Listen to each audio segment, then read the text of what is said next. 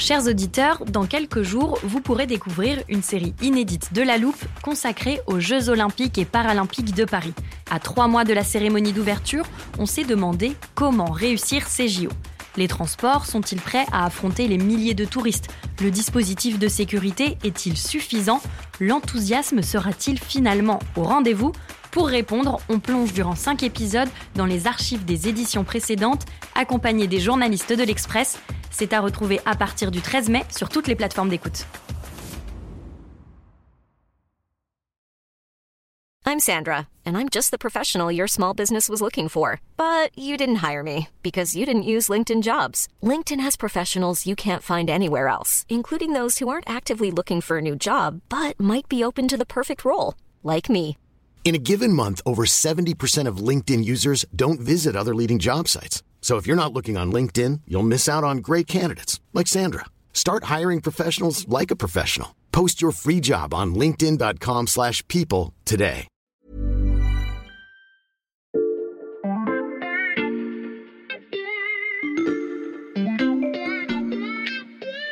Bonjour, c'est Charlotte Baris. Cette semaine, dans la loupe, je vous propose de découvrir ou redécouvrir une sélection des portraits de ceux qui ont marqué l'actualité ces derniers mois.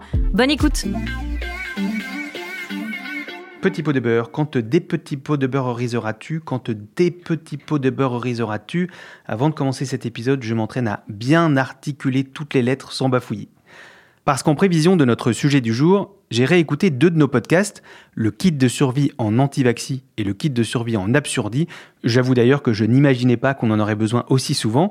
Vous vous souvenez peut-être que le professeur de médecine Gilbert Deray nous y avait défini deux mots aussi intéressants que difficiles à prononcer. On les a déjà ressortis de notre armoire archive, alors aujourd'hui c'est moi qui me lance pour tenter de vous les résumer. Le premier, c'est l'ultra-crépidarianisme, qui consiste à mettre toutes les paroles sur un même pied d'égalité. Par exemple, à considérer qu'un avis médical qu'on a lu sur n'importe quel blog vaut autant que la parole d'un spécialiste reconnu par ses pairs.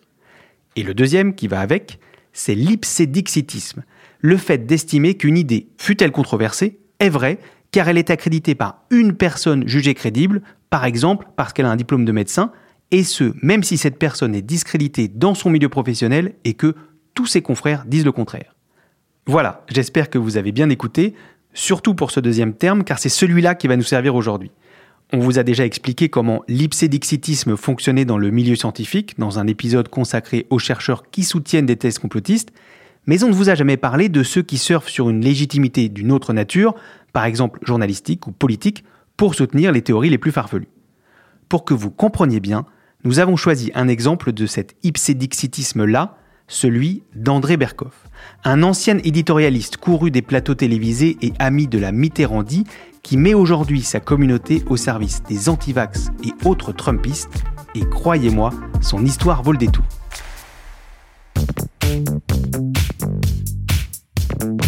Quoi ton exercice d'articulation préféré à toi, Alexandra? Alors moi, c'est c'est l'histoire de l'évadé du Nevada qui s'évada dans la vallée, dans la vallée du Nevada, qui dévala pour s'évader sur un vilain vélo volé qu'il a volé dans la villa. La vallée du Nevada, ok, je pense qu'on est prêts tous les deux. Je te présente pour nos auditeurs Alexandra Saviana du service Société de l'Express. Tu as réalisé une enquête sur le parcours d'André Berkoff, et d'ailleurs ça t'a valu quelques amabilités, on en reparlera plus tard dans ce podcast.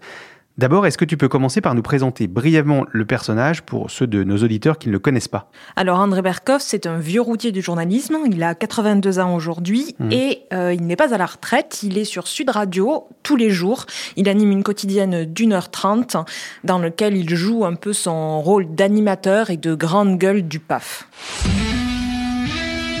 Sud Radio, Berkov dans tous ses états. Qu'est-ce qui se passe en ce lundi? Ben beaucoup de choses comme d'habitude. Je ne parlerai pas des bruits de bottes Russie-Ukraine. On en parlera un peu plus tard dans la semaine avec vous, auditeurs résistants de Sud Radio. On va Mais parler de... il n'est pas que animateur, c'est aussi une personnalité des réseaux sociaux et il a même beaucoup d'abonnés, 213 000 aujourd'hui sur Twitter. Donc enquêter sur lui, c'est forcément enquêter sur deux époques, l'actuelle qui est riche en dérapages, en polémiques, et son passé parce qu'il a été très proche de la gauche, notamment de la Mitterrandie. Donc je te propose de commencer plutôt par l'actuel parce que comme ça, ça nous permettra de mieux comprendre le tour à 180 degrés qu'il a fait dans sa carrière. Et pour ça, j'ai identifié trois éléments principaux. Ok, quel est le premier? Alors d'abord, le choix des invités dans son émission. Mhm. Il reçoit des pontes de la mouvance anti-vax, comme par exemple la généticienne Alexandra Henrion-Code, qui a été très reconnue avant d'être complètement ridiculisée dans le milieu scientifique, mais aussi des gens comme Vincent Pavant, qui est président du site complotiste Réinfo Liberté Mhm. et membre du réseau anti-vaccin Vérité France. Il reçoit aussi des personnalités peu idoines pour euh, parler de l'invasion russe en Ukraine. Donc, on a beaucoup d'experts pro-Poutine comme Olivier Piacentini, qui est politologue et qui fréquente les plateaux de Radio Courtoisie, ou alors euh, René Chiche, qui est un ancien habitué de RT France, ou enfin Anne-Laure Bonnel, qui est très connue pour avoir réalisé des reportages pro-russes dans le Donbass. Je sais que tu as pu parler directement à André Berkoff dans le cadre de ton enquête, Alexandra. Tu l'as interrogé sur cette programmation? Oui, bien sûr. Et alors, il a une réponse à chaque fois, qui est que ce n'est pas parce qu'il invite des gens qu'il est forcément d'accord avec eux. Donc, il n'est pas forcément d'accord avec le point de vue anti-vax, en l'occurrence de euh, quelqu'un comme Alexandra Henrion-Code. La preuve, il s'est fait vacciner contre le Covid. Il a même ses trois doses. Mais euh, ça ne l'empêche pas de tenir des propos un petit peu hallucinants. Par exemple, en novembre 2020, sur le plateau de LCI cette fois, il a dit qu'il euh, n'y avait aucune preuve de l'efficacité du confinement. Il a même dit, je cite, Nous avons été manipulés par un extraordinaire fantasme de pandémie. Donc, il faut quand même expliquer que Berkoff reçoit parfois des personnalités plus consensuelles. Je pense à Jean-Yves Camus, qui est spécialiste de l'extrême droite, ou encore euh, le journaliste du Monde, Fabrice Lhomme. Mais les meilleures audiences de l'émission sur YouTube, parce qu'ils mettent aussi les vidéos de l'émission de radio euh, directement sur Internet, ça reste des personnalités comme Philippe de Villiers, comme euh, Charles Gave, comme Didier Raoult, comme Idriss Aberkan, comme Francis Lalanne ou encore euh, Juan Branco. Euh, et, qui, et ce sont des vidéos avec ces personnalités anti-système qui cumulent dans les 2 millions de vues. Idriss Aberkan, bonjour. Bonjour Philippe de Villiers. Professeur Didier Raoult, bonjour. Des noms qu'on a déjà entendus dans plusieurs épisodes de La Loupe. Je ne peux pas tous vous les recommander, mais si ça n'est pas encore fait, allez écouter notre série sur euh, l'hyper-docteur autoproclamé Idriss Aberkan. On en revient à André Berkoff, Alexandra. Quel est le deuxième élément de son basculement complotiste? Alors, c'est évidemment les réseaux sociaux. Avec son importante audience, il lui arrive parfois de dire n'importe quoi. Mhm. Euh, par exemple, le 8 janvier dernier, il s'est réjoui de l'insurrection au Brésil. Je te lis son tweet. Il dit Viva Brasil, là-bas il existe encore un peuple, qui bossa et qui nova, et qui se révolte quand les Vessi, Lula, essaient de se faire passer pour des lanternes, Saudade, Sarava. Ça rend mieux à l'écrit, mais tu vois un peu l'idée. Oui, oui. Mais ensuite, il y a plein d'autres exemples. Par exemple, en- le 30 décembre 2021, il accusait certains de mettre en place une solution finale du problème des non-vaccinés. En fait, euh, André Berkoff passe son temps à parler de solution finale parce que j'ai remonté les archives Twitter euh, de son compte et il en parle pour les chrétiens d'Orient, il en parle pour euh, les personnes blanches en France. Donc, c'est un peu une obsession qui revient souvent chez lui. Et j'imagine que tu as aussi interrogé André Berkoff sur ses propos tenus sur Twitter. Oui, et à ma grande surprise, il ne les nie pas. Il, euh, il reconnaît ses excès. Il dit que euh, il est maladroit ou en tout cas parfois excessif et que son humeur est parfois mauvaise conseillère. Mais bon, c'est sa pratique de Twitter qui est comme ça. Euh, et il se justifie en disant que le camp d'en face est tout aussi excessif. Tu noteras que il me l'a dit, mais c'est aussi quelque chose qu'il a resservi sur le plateau de Cyril Hanouna il y a quelques jours. J'ai dit que j'avais été excessif sur le mot de solution finale. Votre carrière, si, si, votre si. carrière contemporaine n'est pas faite de détails. Non, Elle mais- est faite, pardonnez-moi, de prise de position complotiste, sans arrêt à revers de l'histoire. Complotiste. Monsieur Berkoff, Qu'est-ce vous avez... est complotiste Je dans ce que je dis. Et là, on en arrive à mon troisième point. Qui est? La dénonciation d'une doxa majoritaire, Mhm. tout ce qui est marqué du sceau du, je cite, mainstream est suspect pour lui. Ça peut aller même très loin parce que, par exemple, il peut remettre en cause des élections démocratiques pour ça. Lors de l'invasion du Capitole aux États-Unis en janvier 2021 par des militants pro-Trump, il a présenté cet événement comme un début de printemps américain il accrédite la thèse de la fraude massive permise par, soi-disant, le vote électronique et le vote par correspondance aux États-Unis comme au Brésil. Je l'ai questionné, je lui dis mais comment est-ce que vous pouvez remettre en cause comme ça une élection démocratique? Et il m'a dit moi je pose des questions, j'ai parlé à des techniciens, je sais que ces machines électroniques ne sont pas fiables et donc il faut continuer de s'interroger euh, parce que selon lui les autres médias ne le font pas et c'est le seul qui euh, vraiment pose des questions. On a donc bien les trois ingrédients du basculement que tu voulais nous expliquer, Alexandra. Absolument. Et alors, je vais rajouter un dernier trait avant qu'on en vienne à son parcours. Il a une fascination pour les théories échevelées et en plus, il adore tenir des propos outranciers. Mhm. Donc, euh, il qualifie Macron de stagiaire dans ses éditos, il qualifie euh, Daniel Cohn-Bendit de crétin dès qu'il le peut sur ses news, ou alors il parle de notre drame de Paris pour Anne Hidalgo. Des tweets trumpistes, des invités anti-vax et donc un langage fleuri, je pense que ça y est, nos auditeurs ont une bonne idée du personnage d'André Berkoff aujourd'hui. Et pour comprendre la résonance dont il bénéficie toujours, c'est le moment de faire un petit saut dans le temps.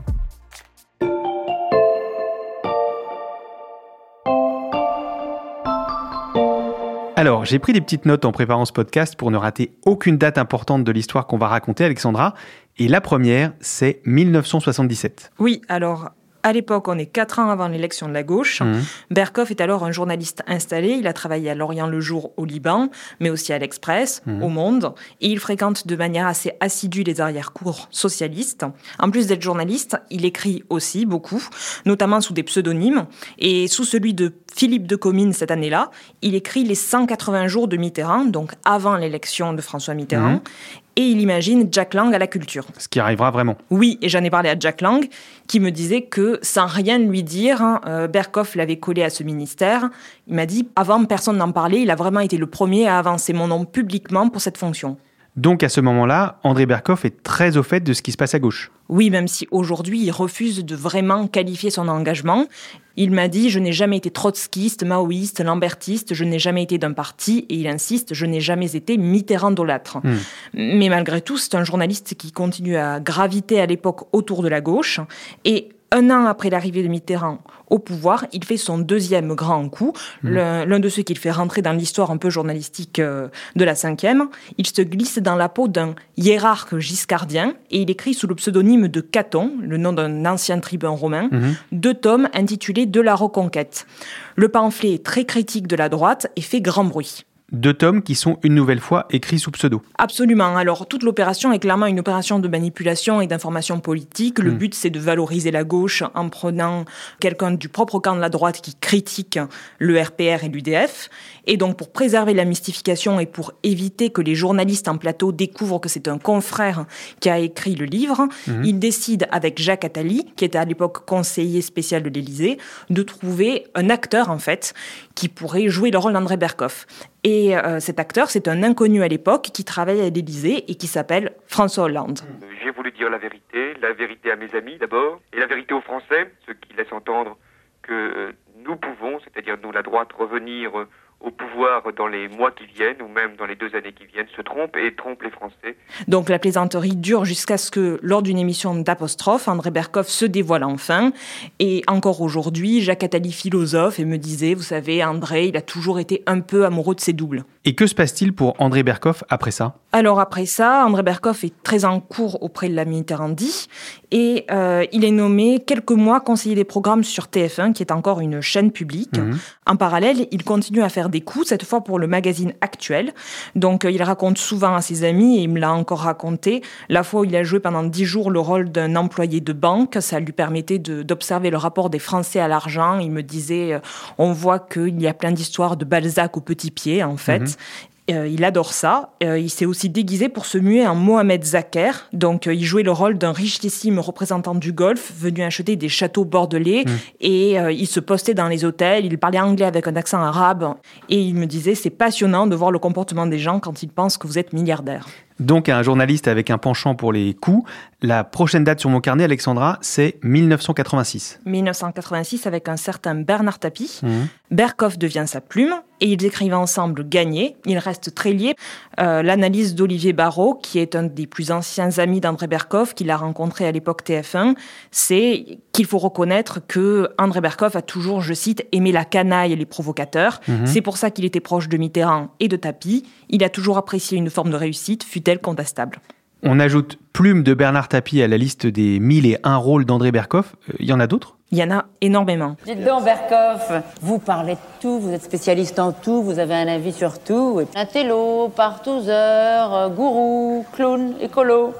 J'ai oublié quelque chose, non? Oui, oui, vous avez oublié beaucoup de choses. Dans les années 80, il devient directeur littéraire chez Robert Laffont.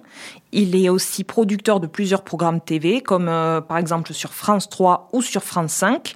Là, il fait parler les Français, ce qu'il adore faire et qu'il fait Mhm. toujours un peu sur Sud Radio.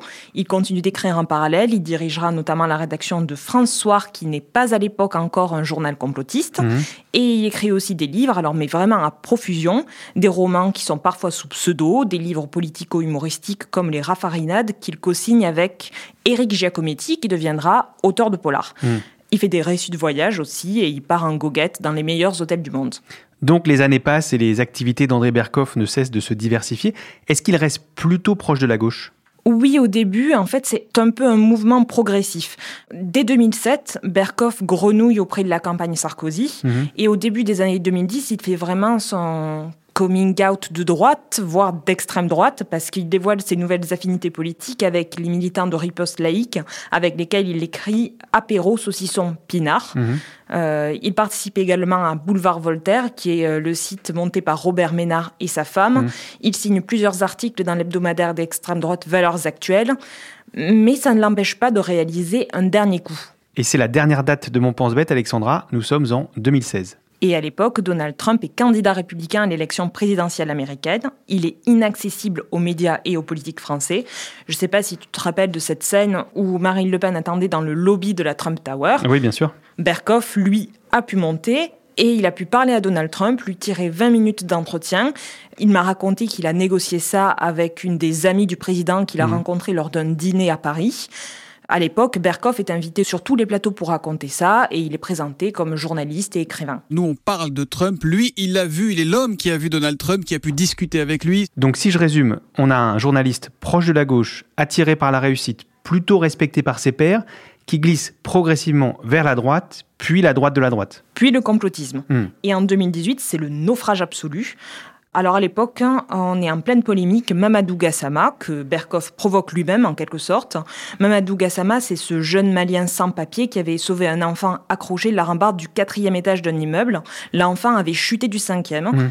Et aujourd'hui encore, André Berkoff dit qu'il n'y croit pas et que euh, l'enfant n'a jamais chuté du balcon, que ce n'est pas physiquement possible. Il a fait soi-disant venir euh, des scientifiques, des avocats pour euh, contester la version officielle. Une histoire qui a ému toute la France et même euh, dont on a beaucoup parlé dans le monde, mais on s'est posé aussi beaucoup de questions. Qu'est-ce qui s'est passé vraiment? Est-ce que c'est possible? C'est vraiment l'apogée, le symbole d'une dérive et malheureusement, il est loin d'être un cas isolé.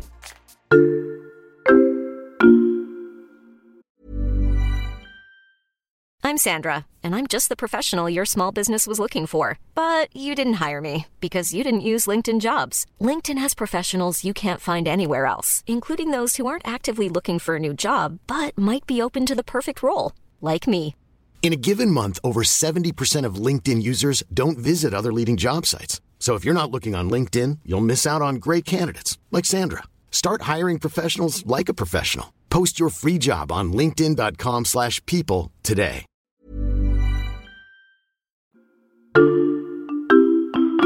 Bon, entre les exercices d'articulation et les petites notes, je vois que tu as bien préparé cet épisode. En effet. Et je suis sûre que tu as aussi mis de côté les extraits que je t'avais demandé. Oui, ils sont tous sortis de l'armoire. Tu veux lequel d'abord? Celui où le professeur Gilbert Doré parle de l'ipsédixitisme et de la manière dont on devrait pouvoir le contourner en théorie. Ok, c'est parti.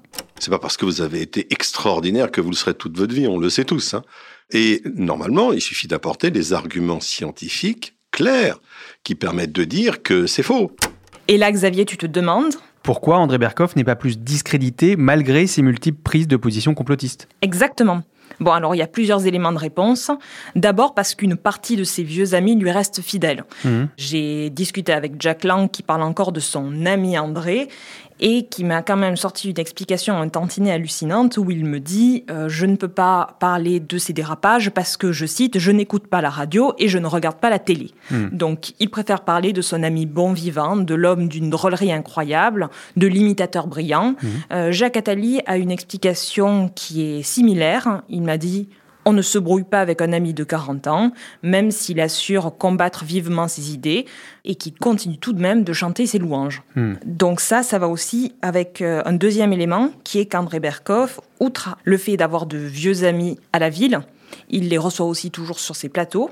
Ce sont des gens qui viennent le voir alors qu'ils euh, continuent de faire des dérapages parce qu'ils se souviennent de l'ancien journaliste de l'Express, de l'ancien journaliste d'Actuel, de l'ancien journaliste qui a fait tous les coups dont on a parlé. Mhm. Et donc ils se sentent en confiance. hein, Ils se disent finalement c'est pas si grave, c'est André Berkoff. Tu dis une partie de ses vieux amis lui reste fidèle, il y en a aussi qui se désolidarisent. Certains prennent effectivement leur distance. Je pense notamment à Olivier Barrault, qui lui m'a dit euh, Nous ne sommes pas brouillés, mais les propos qu'il tient font qu'il est devenu infréquentable, même si j'en suis profondément peiné. Donc, euh, le personnage fantasque qu'est André n'aura pas résisté au dérapage de- à l'extrême droite de Berkoff. C'est un peu Dr André et Mr Berkoff. Tu veux qu'on passe à l'extrait suivant, Alexandra? Oui, dans votre épisode Kit de survie en absurdie, quand notre collègue Thomas Malheur parlait du biais de partialité. J'ai ça. Le problème, c'est que nous sommes aujourd'hui dans une société de plus en plus polarisée idéologiquement. Avant, on regardait tous le même 20 heures euh, à la télé. Aujourd'hui, euh, sur les réseaux sociaux, euh, avec la multiplication des médias, en fait, on ne peut plus re- recevoir que des informations qui vont dans notre sens d'un point de vue politique. Même géographiquement, en fait, on, vit de plus en plus à côté de personnes qui pensent la même chose que nous. Par exemple, les gens de la gauche éduquée vont se concentrer dans les métropoles, ce qu'on appelle les bobos, alors que l'extrême droite va bien plus séduire dans la France périphérique.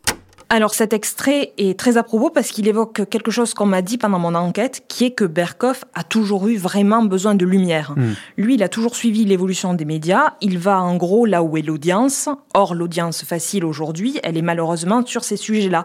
Ce qui est paradoxal, c'est qu'il cherche malgré tout toujours à avoir euh, l'approbation des médias mainstream qu'il dit pourtant détester. Hmm. Euh, il est quand même resté 1h30 au téléphone avec moi euh, et il était ravi qu'on parle de lui et de son parcours. Bon, il a été un peu moins ravi quand il a vu l'enquête. hein. Une heure et demie après la publication, il m'a envoyé un message pour me dire quand je pense à ce qu'était l'Express il y a quelques décennies pour en arriver à des domestiques analphabètes comme vous. Mhm. Donc, il était devenu moins sympa. Les fameux messages auxquels je faisais référence au début de l'épisode. Il me reste un extrait sorti de l'armoire, Alexandra. J'y vais? Tu peux. C'est Victor Garcia dans un des épisodes de votre feuilleton sur Didier Raoult. Didier Raoult a l'impression qu'il a raison contre le monde entier et tout ça est entretenu- dans une sorte de bulle en fait euh, avec des invités donc euh, au sein de ce Mhm. séminaire-là euh, qui sont persuadés qu'il y a des complots partout. Alors, ce qui m'intéresse, en fait, c'est cette idée de bulle. hein. Les différentes galaxies que l'on voit se mélangent, qu'elles soient scientifiques, complotistes, politiques ou journalistiques. Et alors, on retrouve tous les gens que vous avez déjà mentionnés dans d'autres épisodes, comme Raoult, Aberkan, euh, etc. C'est Mm. une grande famille. Et dans ces figures des médias et du monde politique, Berkoff n'est pas le seul. Il y a aussi d'autres personnalités politiques considérées comme respectables autrefois, comme le sénateur Yves Pozzo di Borgo, qui est un ancien proche de François Bayrou, ou encore l'ancien directeur de Sud Radio comme Didier Maisto, ou l'ancien présentateur de Sud Radio Éric Morillo, qui est passé sur TV Liberté, ou André Berkoff, surprise surprise, à son rôle de serviette. Une autre composante de cette sphère complotiste que l'on s'attache souvent à vous décrypter dans la loupe. Merci beaucoup Alexandra. Merci Xavier. Alexandra Saviana du service Société de l'Express. Je renvoie nos auditeurs vers la version écrite et très détaillée de ton enquête qui est disponible sur l'express.fr. Profitez-en, le premier mois d'abonnement numérique ne coûte qu'un euro en ce moment. Si vous appréciez nos podcasts et notre attachement à la rationalité dans un monde parfois absurde, je vous conseille aussi de suivre La Loupe sur votre plateforme d'écoute préférée, par exemple Castbox, Apple Podcast ou Podcast Addict. Cet épisode a été écrit par Margot Lanuzel, monté par Charlotte Barris et réalisé par Jules Cro. Retrouvez-nous demain pour passer un nouveau sujet à La Loupe.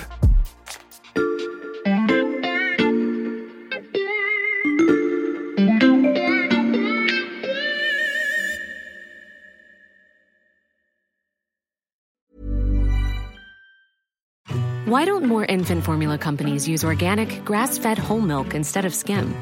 Why don't more infant formula companies use the latest breast milk science? Why don't more infant formula companies run their own clinical trials? Why don't more infant formula companies use more of the proteins found in breast milk? Why don't more infant formula companies have their own factories instead of outsourcing their manufacturing? We wondered the same thing. So we made ByHeart, a better formula for formula. Learn more at byheart.com.